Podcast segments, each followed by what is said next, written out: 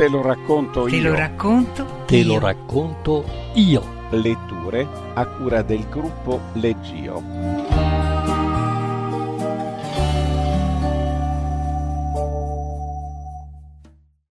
La principessa salvata da San Giorgio. Racconto inedito a quattro mani. Soggetto di Lidiana La Viola. Sceneggiatura di Amalia Cosi. Le autrici Lidiana La Viola e Amalia Cosi sono amiche da quarant'anni. Entrambe sono più volte nonne. Lidiana è stata un'importante imprenditrice di moda. Amalia è stata dapprima docente di storia e filosofia e poi stilista di moda. Hanno realizzato questa storia a quattro mani. Lidiana ha pensato il soggetto, l'ha raccontato ad Amalia e le ha chiesto di scriverlo come una sceneggiatura di un originale televisivo, con particolari descrittivi e flashback, qui omessi per brevità. Si tratta di una storia lieve, fatta di sentimenti e stati d'animo, che riguardano una donna non più giovane. Un commento. Fin quando narreremo di donne che hanno bisogno di un uomo per risolversi, per riuscire o per salvarsi, costruiremo una realtà che rinnova vecchi schemi di oppressione. Il fumettista Miyazaki dice che per questo i suoi personaggi femminili non hanno mai bisogno di un salvatore, ma tutt'al più di un complice o di un compagno di avventure. Quando suona la sveglia, Laura ha già gli occhi aperti da un bel po'. È sempre così la mattina. Vorrebbe dormire di più, ma non le riesce, anche se in realtà non ha impegni urgenti. Si stira un po' e guarda accanto a sé il letto vuoto. Cesare, suo marito, ormai non c'è più da due anni. Una vita trascorsa insieme e poi, all'improvviso, la malattia rapidissima e la fine. Prova ancora una stretta ripensandoci, anche se il tempo trascorso ha attenuato il dolore ed il rimpianto. Come al solito si alza rapidamente, vestaglia, pantofole, uno sguardo alla sua immagine un po' sbiadita allo specchio e via. Bisogna darsi da fare, in fretta, come nelle sue abitudini, riordinare, pulire, organizzare la giornata. Ma per chi? Perché? Oh, per i ragazzi che verranno a pranzo e per se stessa, naturalmente. I ragazzi sono i nipoti, Andrea e Giulia, figli di Chiara, sua figlia maggiore. L'altro figlio, Giovanni, ha un bambino ancora piccolo che si chiama Cesare, come il nonno. Luigi, il figlio più giovane, è lontano, vive con la ragazza a Londra da molti anni. Lo vede di rado, ma gli parla spesso, da casa di Chiara, al computer con Skype. Vengono spesso da lei i figli di Chiara e anche il piccolo Cesare. Laura è felice di fare la nonna, è ancora molto in gamba e vuole aiutare i suoi ragazzi. D'altra parte ha dedicato la sua vita ai figli ed è naturale per lei continuare così. Le sembra di non sapere fare altro. Quindi via, velocemente pronta, e decide di fare un salto in centro per la spesa, soprattutto per comprare il pesce. Piace ai bambini e poi fa bene. Rapidamente è in strada. Il suo quartiere è in periferia, pitoso, razionale, con porticati e pilastri, palazzi e giardinetti tutti uguali, garage e parcheggi ordinati. Il centro commerciale, il chiostro dei giornali, la posta. È un giorno grigio, l'aria non si muove, fa un po' freddo, c'è la luce tipica della pianura padana. Laura si stringe nel cappotto, un cenno di saluto a qualche raro passante, tutte facce conosciute da sempre all'intorno. E poi, in un balzo, è sul 19, affollato e diretto in piazza. A Laura piace andare al centro, lì c'è vita sempre, movimento. Assapora ogni volta il gusto di attraversare la piazza, definita dai palazzi monumentali e dalla chiesa, la magnifica basilica romanica, e poi giù per le stradine del mercato. Ma prima di mettersi, per un attimo almeno non dimentica mai di fermarsi alle vetrine di Zanichelli, la libreria del Pavaglione, per guardare i libri d'arte. Sì, quei grandi libri patinati, Caravaggio, Michelangelo, i fiamminghi, l'impressionismo, un mondo che Laura quasi non conosce, che tutte le volte sfiora passando e sempre le procura una specie di fascinazione. Pochi momenti, poi si riprende velocemente e prosegue. Dopo un'ora è già di nuovo a casa, davanti ai fornelli, tavola apparecchiata, profumino diffuso di buono, ed eccoli i bambini. Sono già arrivati, chiassosi e famelici come al solito. Il rito del pranzo deve essere veloce perché Chiara verrà presto a prenderli per riportarli a casa e poi a ginnastica, a lezioni di musica o chissà dove col suo ritmo continuo. Dopo pranzo Giulia apre la cartella e mostra alla nonna il suo album da disegno. Hanno cominciato a scuola a disegnare la figura umana e deve completare il lavoro. Può farlo subito, finché non arriva la mamma. Laura si siede accanto a lei ed è felice. Le sembra che il disegno sia bellissimo e sta a contemplare incantata. Ma ecco, Chiara è già qui. Su, bambini, bisogna andare subito. Fermati, Chiara, guarda che bello questo disegno. Giulia è bravissima, potrebbe fare belle arti da grande. Ma che farà ragioneria? Con questi chiari di luna bisogna sbrigarsi a guadagnare, altro che bei disegni. Su, ragazzi, non mi fate perdere tempo. Ciao, mamma, dobbiamo scappare. Sono già andati via. Ora Laura è sola nel suo grazioso appartamento ordinato, si guarda intorno e si siede in poltrona un po' affaticata. Guarda le sue mani. Sono belle, affusolate e non sono sciupate. Laura le cura molto e non sembrano le mani di una casalinga. Già, una casalinga, e che altro. Ma ora, casalinga perché? Per chi? Mm, bisogna reagire, uscire dal guscio. Tante volte in passato se lo è detto. Laura sorride di sé e si assolve affettuosamente. Poi accende la televisione per non pensare. Oggi, come ogni martedì, Laura ha l'impegno più atteso della settimana. Va a pranzo dai naturisti con Antonia, la sua amica di sempre. Si conoscono da quando erano ragazzine e non si sono mai perse di vista, anche se hanno avuto vite molto diverse. Antonia è intraprendente, vivace, ha fatto carriera nell'amministrazione di una grande impresa. Divorziata senza figli, indipendente economicamente, non si può dire che soffra di solitudine. Ha avuto sempre successo con gli uomini e ora da qualche anno vive con Paolo, suo collega di ufficio, innamorato di lei come un ragazzino. L'una sa tutto dell'altra e pur non somigliandosi affatto si sono sempre capite e sostenute. Dopo la morte di Cesare, Antonia le è stata ancora più vicina e nonostante i suoi mille impegni non trascura mai di incontrare Laura, almeno una volta alla settimana, dai naturisti, nell'intervallo pranzo prima di fare yoga. Laura si prepara con cura, sceglie il suo taglier migliore che Antonia troverà certamente antiquato, ma pazienza.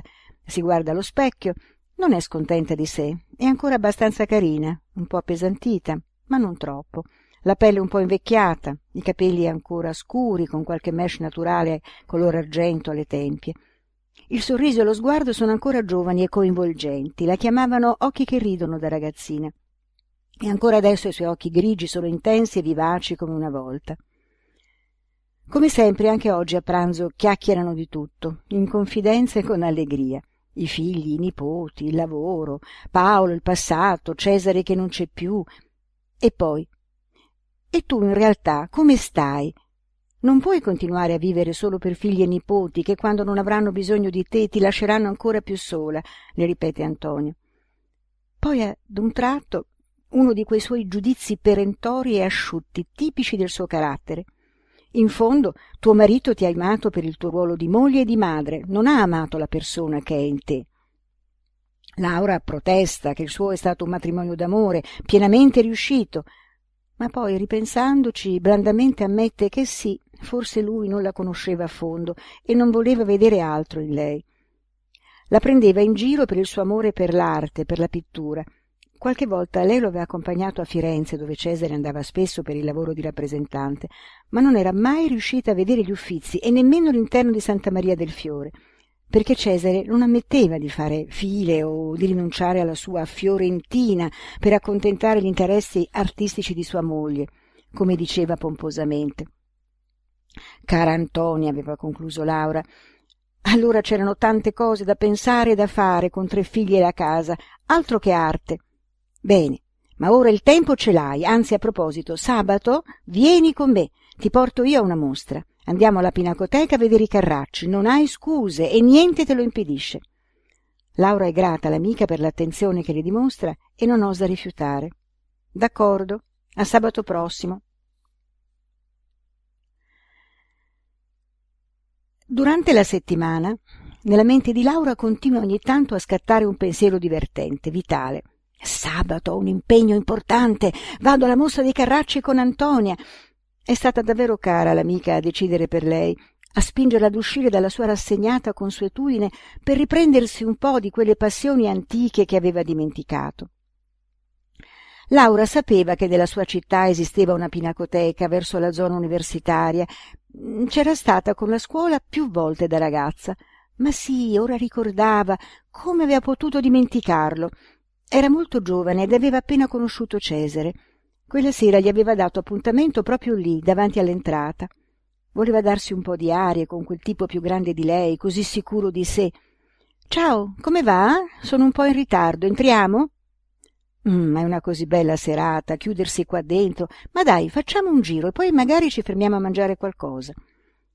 Ecco, era cominciata così. E lei non aveva detto di no, l'aveva seguito tranquilla, lasciando subito perdere il suo programma. Era continuato sempre così. Cesare progettava, decideva per lui, per lei, per i figli, tutto, la scelta della casa, le vacanze, gli studi dei ragazzi, gli acquisti. Ne parlavano sempre insieme, ma alla fine del discorso appariva evidente che la scelta di lui era la più opportuna e quindi si sarebbe fatto così. Non era un'imposizione, una violenza la sua, era una persuasione pacata, forse perché lei non era convinta di sé, non aveva le idee chiare e tutto sommato le piaceva fidarsi, come diceva Cesare, le piaceva seguire. Ora ripensandoci tutto questo le sembrava assurdo, si sentiva fallita, frustrata per non aver mai saputo imporre la sua volontà, per non aver mai detto di no. Quando ci aveva provato a volte si era pentita immediatamente di fronte alle reazioni di lui. Mai violenta, ma dolente e imbronciata, come di chi ha subito un torto, e allora lei gli era andata subito incontro, rinunciando al suo punto di vista, anche se scontenta in cuor suo. Laura non sopportava la guerra. Era fatta così, o forse era diventata così.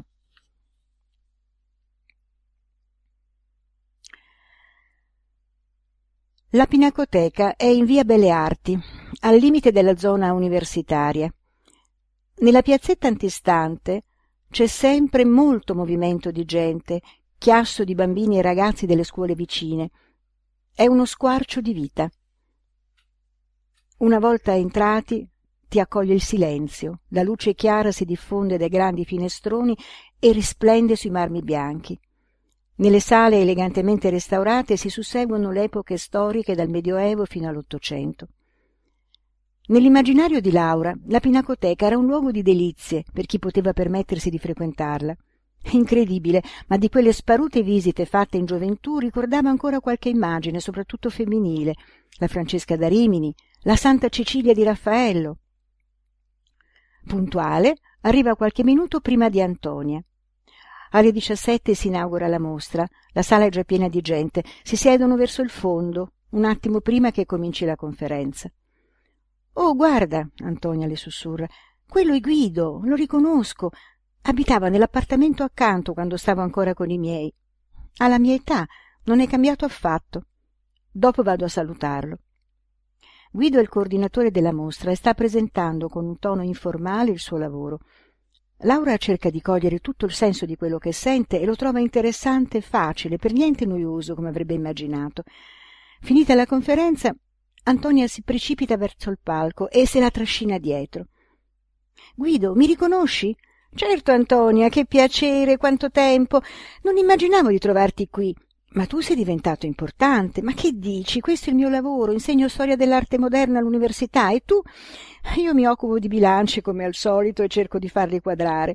Lo so, il tuo senso pratico, come sempre. E i tuoi? E tua sorella? Oh, scusami, questa è Laura, una mia cara amica. Molto lieta. Guido Luzzi. E così i due continuano a parlare come fiume in piena di amici, parenti, di quando erano ragazzi, mentre Laura si sente un po' estranea e si allontana. Girando per le sale, si incanta davanti a una tela, San Giorgio che libera la principessa. Ora si sente come quello a cui è dedicato il dipinto. È profondamente appagata, rimane lì, ferma, completamente sola, anche se nella sala c'è tanta gente. Meraviglioso, vero, questo Vitale da Bologna? La sequenza della storia qui è del tutto originale. Guido le si avvicina con Antonia e si ferma a commentare il quadro, colpito dall'interesse di lei. Laura è emozionata per il dipinto, ma anche per l'attenzione che il professore le ha rivolto. Si salutano, ora la visita è finita. Laura dice un grazie impacciato e si avvia rapidamente con Antonia all'uscita. Nel piccolo mondo ordinato di Laura scoppia inaspettata una tempesta. Niente di spaventoso o terribile, al contrario, ma certamente qualcosa che sconvolge il ritmo solito della sua esistenza. Una cugina di cui a stento ricorda il nome le ha lasciato una piccola eredità, cinquantamila euro. Una ricchezza improvvisa per il suo menage tranquillo. Laura esclude le varie proposte di investimento dei figli e invece decide di realizzare subito un suo grande desiderio, seguire finalmente un corso di storia dell'arte sulla pittura classica, la sua passione.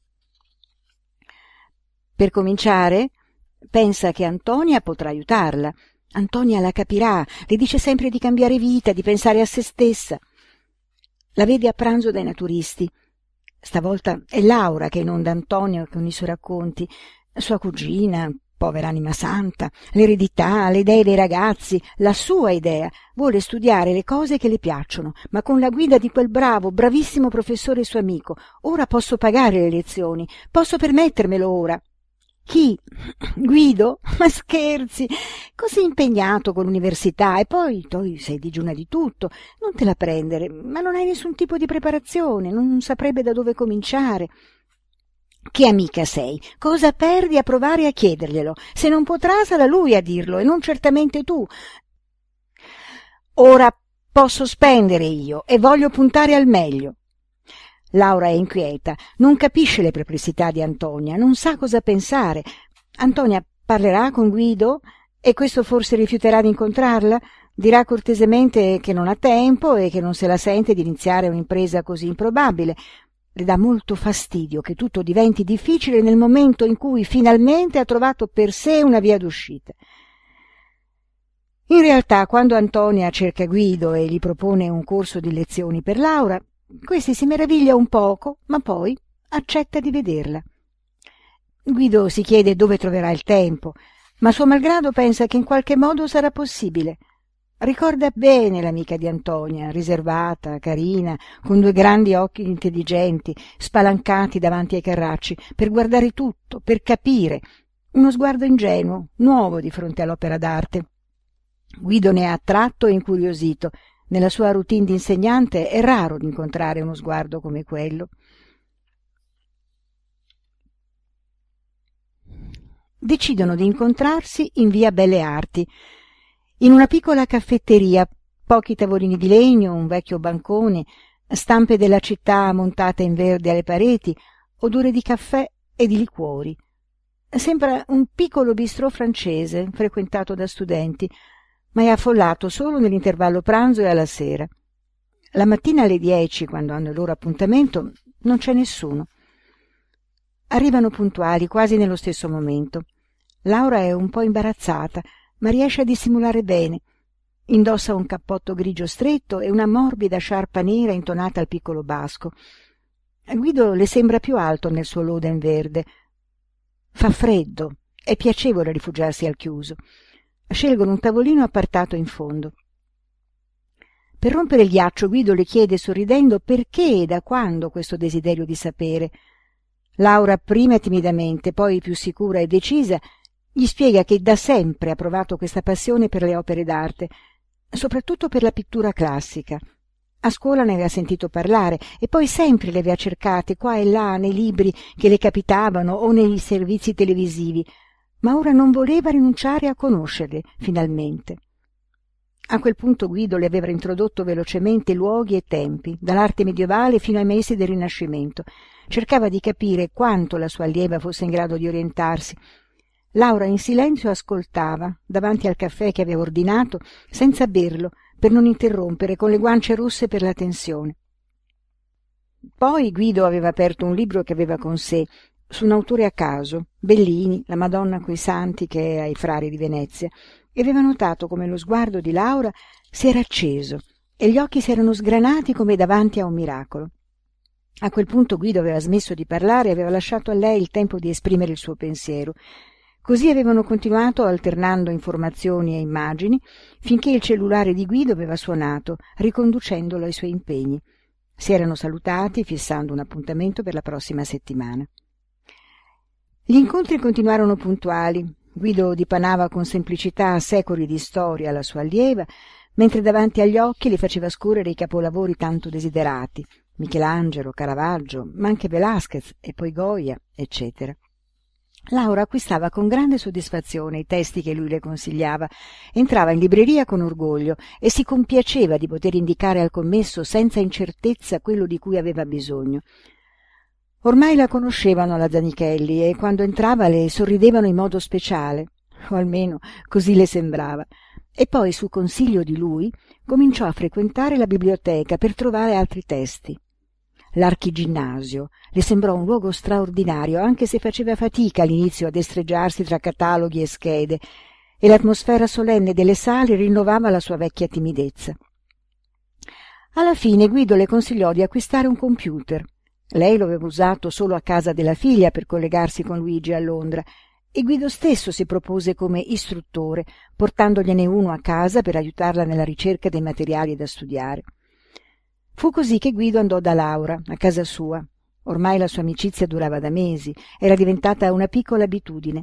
Ciascuno dei due aspettava quell'ora di lezione e nella propria mente anticipava il piacere dell'incontro immaginando l'argomento o l'autore ma anche ritrovando il volto la voce il sorriso dell'altro Guido pensava a Laura come a una piccola donna speciale per la quale l'opera d'arte usciva dai paludamenti della cultura degli addetti ai lavori e balzava chiara, evidente, piena di significati fin lì inesplorati, una vera scoperta ogni volta.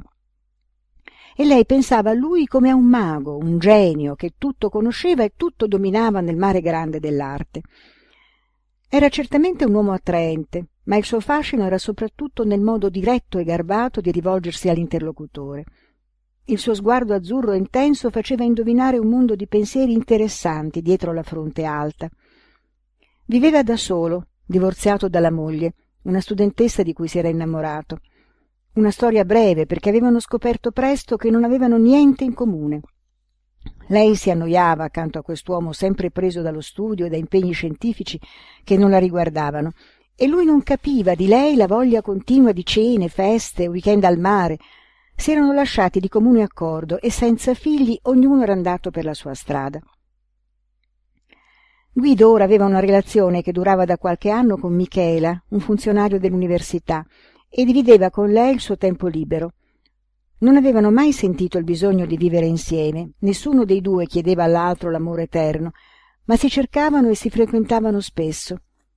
Ora, da quando erano cominciate le lezioni con Laura, quasi senza accorgersene, vedeva più raramente Michela e una volta o due, quando lei l'aveva chiamato, quasi inavvertitamente, lui aveva detto di avere un impegno e aveva evitato di incontrarla. Che casualità! Forse era un po' stanco. Quando Guido arrivò nel piccolo appartamento di Laura, questa lo accolse come un ospite di riguardo. Le sembrava che tutto sarebbe stato troppo insignificante e modesto per lui.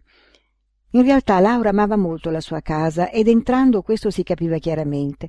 Il soggiorno era spazioso, divani azzurri che si guardavano, tavolo frattino e grande libreria, tende bianche alle finestre sopra tende di lino a grandi fiori azzurri, alcuni oggetti di buon gusto qua e là, libri, foto, molte piante in un angolo, qualche piccolo quadro antico che era il suo orgoglio e tappeti moderni in beige e marrone che coprivano il pavimento ormai vecchio. La cucina, il suo regno, era ancora quella di sua madre, coi mobili di legno laccato di una volta e il tavolo di marmo bianco. Laura aveva fatto dipingere tutto in blu elettrico, come aveva visto in una rivista di arredamento, e con le mattonelle bianche e il pavimento in graniglia nera l'insieme era molto gradevole. Completavano l'effetto ceramiche allineate sulla cappa, canovacci a quadri gialli e le piantine dell'orto sul davanzale. Guido trovò quell'ambiente caldo e accogliente e soprattutto, com'era naturale, imbevuto della personalità di lei. Era curioso di tutto, volle guardare le foto dei figli, dei nipoti, sapere la provenienza degli oggetti, dei quadri, e quando alla fine, sprofondato nel divano, sbiadito, cominciò la sua lezione d'informatica, era diventato uno di casa. Lauro lo guardava come se l'avesse conosciuto da sempre e la sua presenza la rendeva serena. Antonia le chiedeva spesso come vanno le lezioni, sta imparando, sta imparando davvero qualcosa? E Guido com'è come insegnante? Era curiosa e voleva sapere. Laura si scherniva. Va bene, certo che imparo. Oh, il tuo amico è un grande. E poi cambiava argomento. Anche i figli, quando trovavano in casa tanti libri mai visti, la interrogavano con aria indifferente e intanto la scrutavano. La guardavano con un po' di apprensione mista ad un leggero fastidio, quando dichiarava Oggi non posso venire perché ho lezione. Domani non potrò accompagnare Giulia a danza, devo preparare una scheda su Michelangelo. E così via. Si erano consultati tra loro su questa nuova, inaspettata mania della madre, ma alla fine avevano concluso che era innocua e soprattutto se lei stava bene. Certo anche il professore era motivo di curiosità per loro e cercavano qualche indiscrezione. Ma che tipo è? È giovane? È bello? Ma non ti annoi? E anche in questi casi Laura tagliava corto con un no comment seccata e pensava ma cosa vogliono? Di cosa hanno paura? Che io perda la testa? E a questo punto le veniva proprio da ridere, perché mai e poi mai, diceva a se stessa, le sarebbe passato per la mente una complicazione sentimentale con il suo professore. Anche se magico, era un professore. E basta.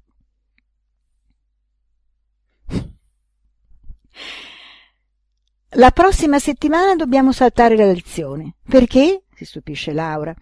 Non sono in città, vado a Parigi per un congresso, starò via una settimana. Oh, peccato, ci vedremo al tuo ritorno. Eh già, proprio così. Ma ascolta, mi viene un'idea. Perché non vieni con me? Cosa? Sì, vieni a Parigi anche tu. Io lavorerò tutto il giorno, tu starai per conto tuo, potrai girare per la città e andare per musei. Potresti vedere il Louvre, Tante opere di cui abbiamo parlato sono proprio al Louvre. È molto importante per te vedere direttamente le opere ormai. Che ne dici? Ma no, non è possibile, a Parigi, e poi tu sarai impegnato, io da sola in una città così grande che non conosco.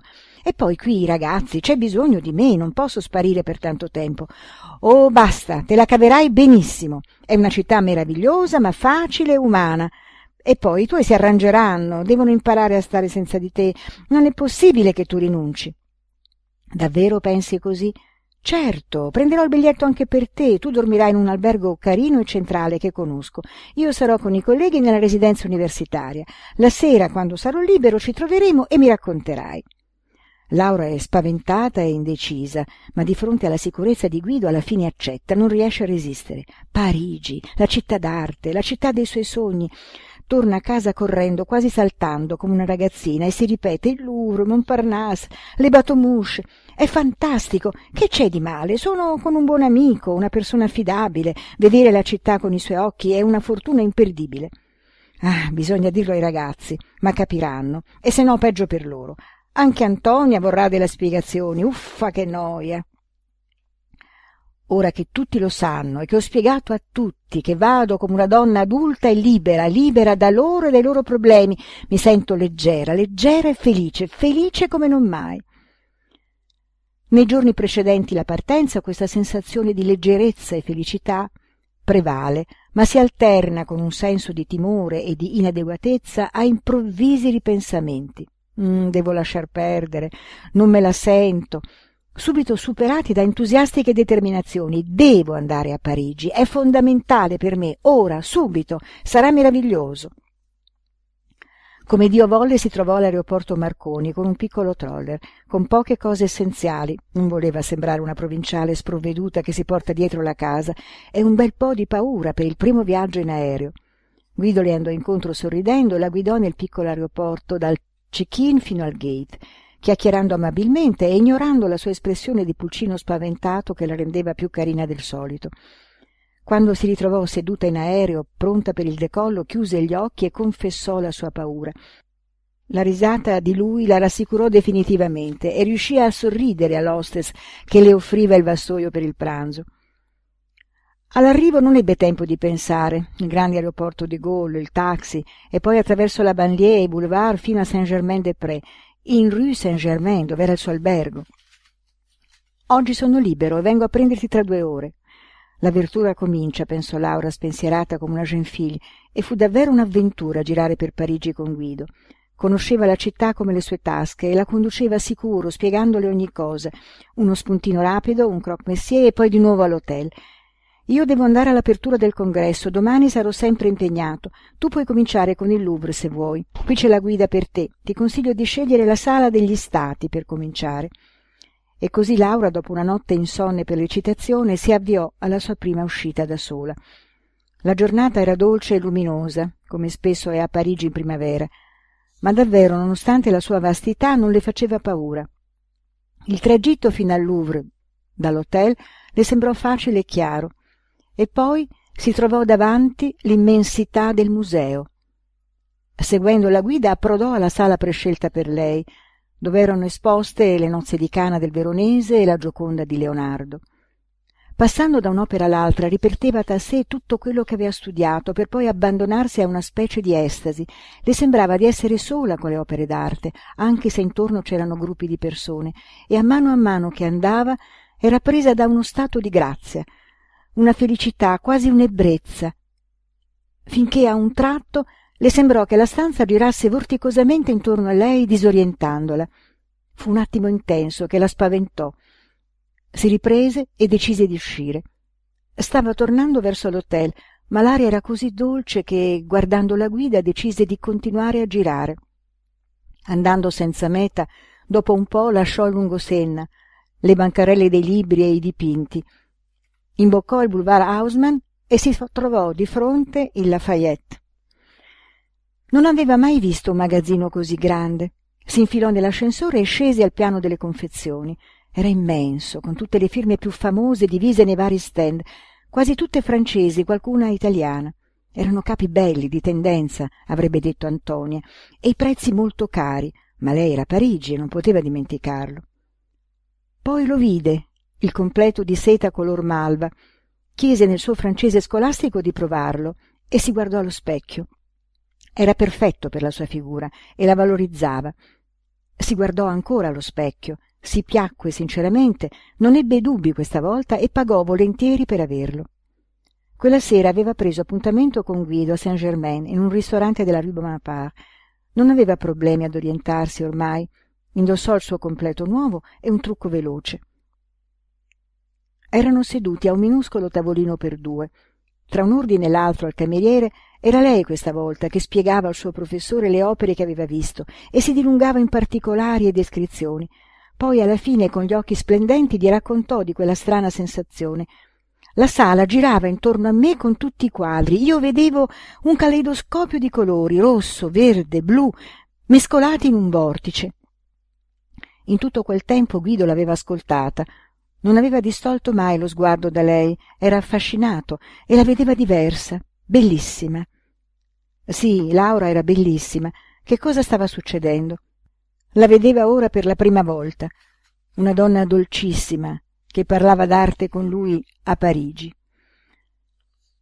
Durante tutta la cena Guido non parlò mai, sopraffatto da una strana emozione, ma anche Laura smise di parlare i suoi occhi erano accesi, intensi, sgranati come davanti a un miracolo.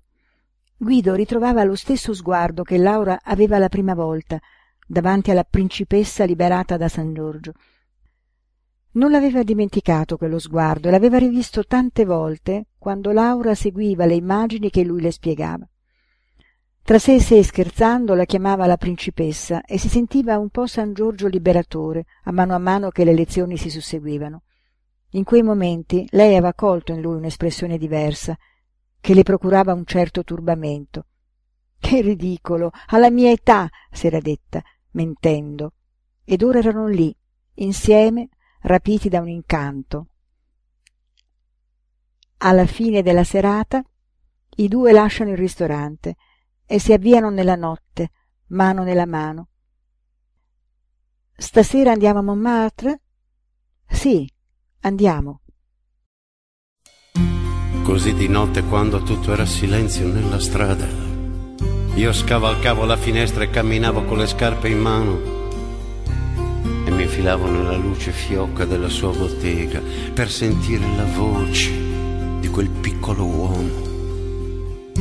Così di notte in quella stanza dove mi dimenticavo il tempo, io stavo ad ascoltarlo di nascosto mentre lui leggeva parole di romanzi e versi come cose da toccare e al frusciare di pace mi sentivo volare. E le parole come musica di seta mi prendevano per mano e mi portavano lontano dove il cuore non si sente più lontano dentro le immagini nei libri e nella pelle di chi aveva già vissuto cose tanto uguali a me. Nella follia d'essere uomo e nelle stelle, per andare oltre il dolore più inguaribile che c'è.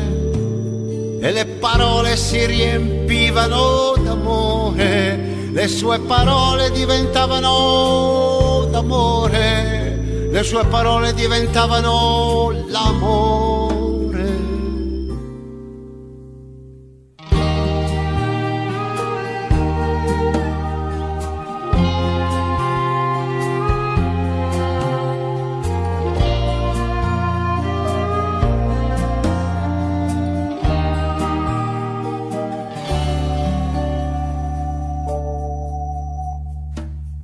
Così la notte quando gli incendiarono la casa e la gente rideva e diceva che era finalmente ora, capì che c'è davvero una diversità infinita tra imparare a vivere e imparare la vita.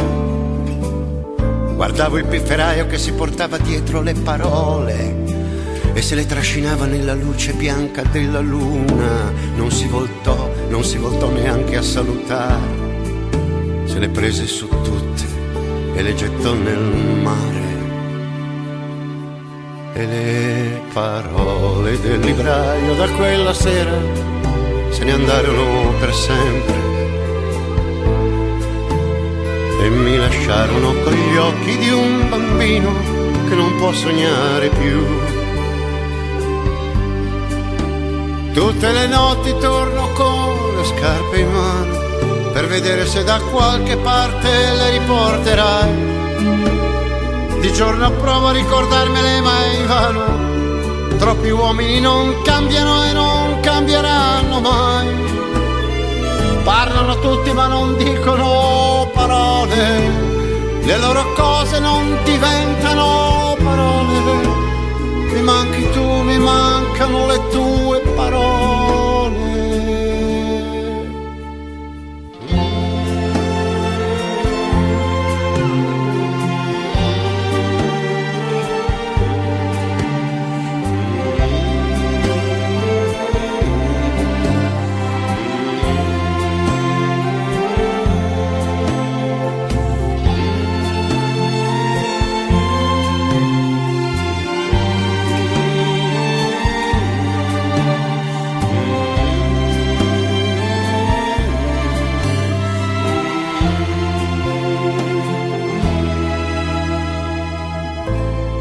Che scendendo verso il mare mi sembra come di sentirti e non ti vedo.